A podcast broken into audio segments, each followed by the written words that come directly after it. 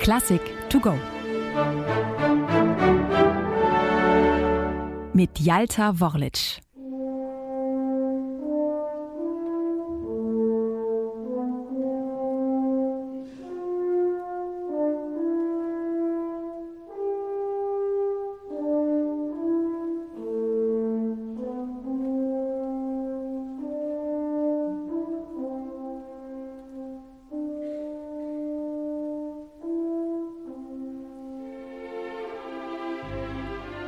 Es bricht mir das Herz, dass Franz Schubert diese Töne seiner achten Sinfonie selbst nie gehört hat. Für ihn, diesen großen Komponisten des neunzehnten Jahrhunderts, ohne den das sinfonische Schaffen der Romantik in seiner Form nicht denkbar gewesen wäre, existierte sie nur auf dem Papier. Als sich Franz Schubert im Sommer achtzehnhundertfünfundzwanzig an die Komposition macht, steckt er einmal mehr in Geldsorgen. Helfen würde ihm ein großer Konzertabend, in dem seine Musik gespielt würde. So hatte es Beethoven gerade gemacht mit seinem neuesten Werk, der neunten Sinfonie. Ein angemessenes Stück muss her, und so versucht sich Schubert nach einer unvollendeten siebten an einer neuen Sinfonie, einer großen in C-Dur. Doch anstelle einer Aufführung verschwindet ihr Manuskript im Archiv der Wiener Gesellschaft der Musikfreunde. Zu lang und zu schwierig sei sie, eine Aufführung ausgeschlossen.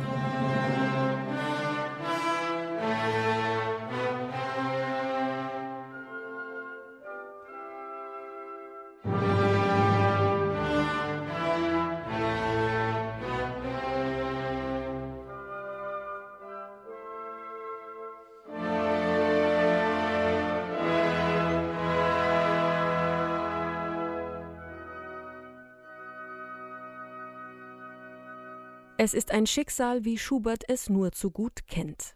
Ihm haftet die Rolle des Liedkomponisten an, und selbst als solcher kann er sich finanziell kaum über Wasser halten. Er hat keine eigene Bleibe, im Wechsel wohnt er bei Freunden oder bei seinem Bruder Ferdinand. Und trotzdem lässt Schubert sich nicht unterkriegen, schreibt vor allem für die Schublade. Er muss komponieren, er kann nicht anders.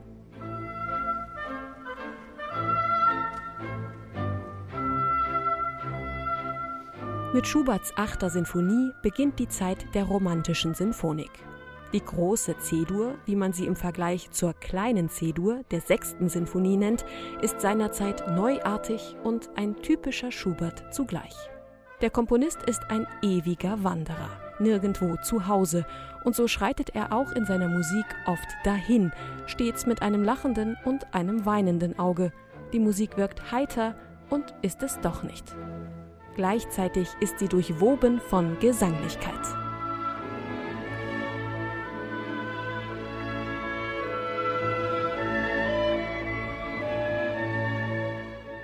Und weil dieses Gesangliche Zeit braucht, wird sie lang, die achte Sinfonie.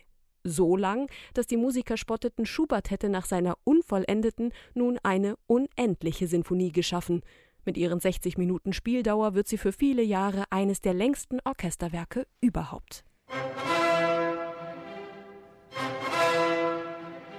Von einer himmlischen Länge wie ein dicker Roman in vier Bänden schwärmt hingegen Robert Schumann, als er gut zehn Jahre nach Schuberts Tod eine Abschrift der Partitur in dessen Nachlass entdeckt.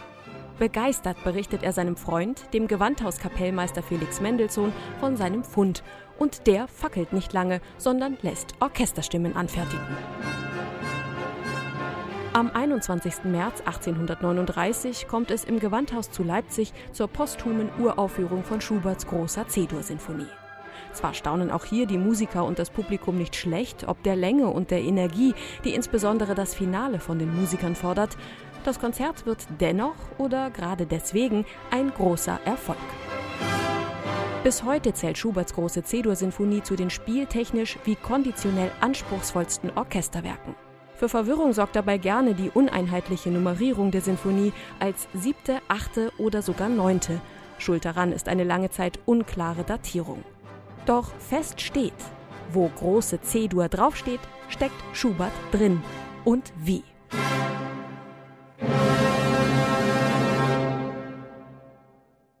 Eine digitale Werkeinführung des Norddeutschen Rundfunks. Weitere Folgen finden Sie unter n d r punkt d e slash klassik to go.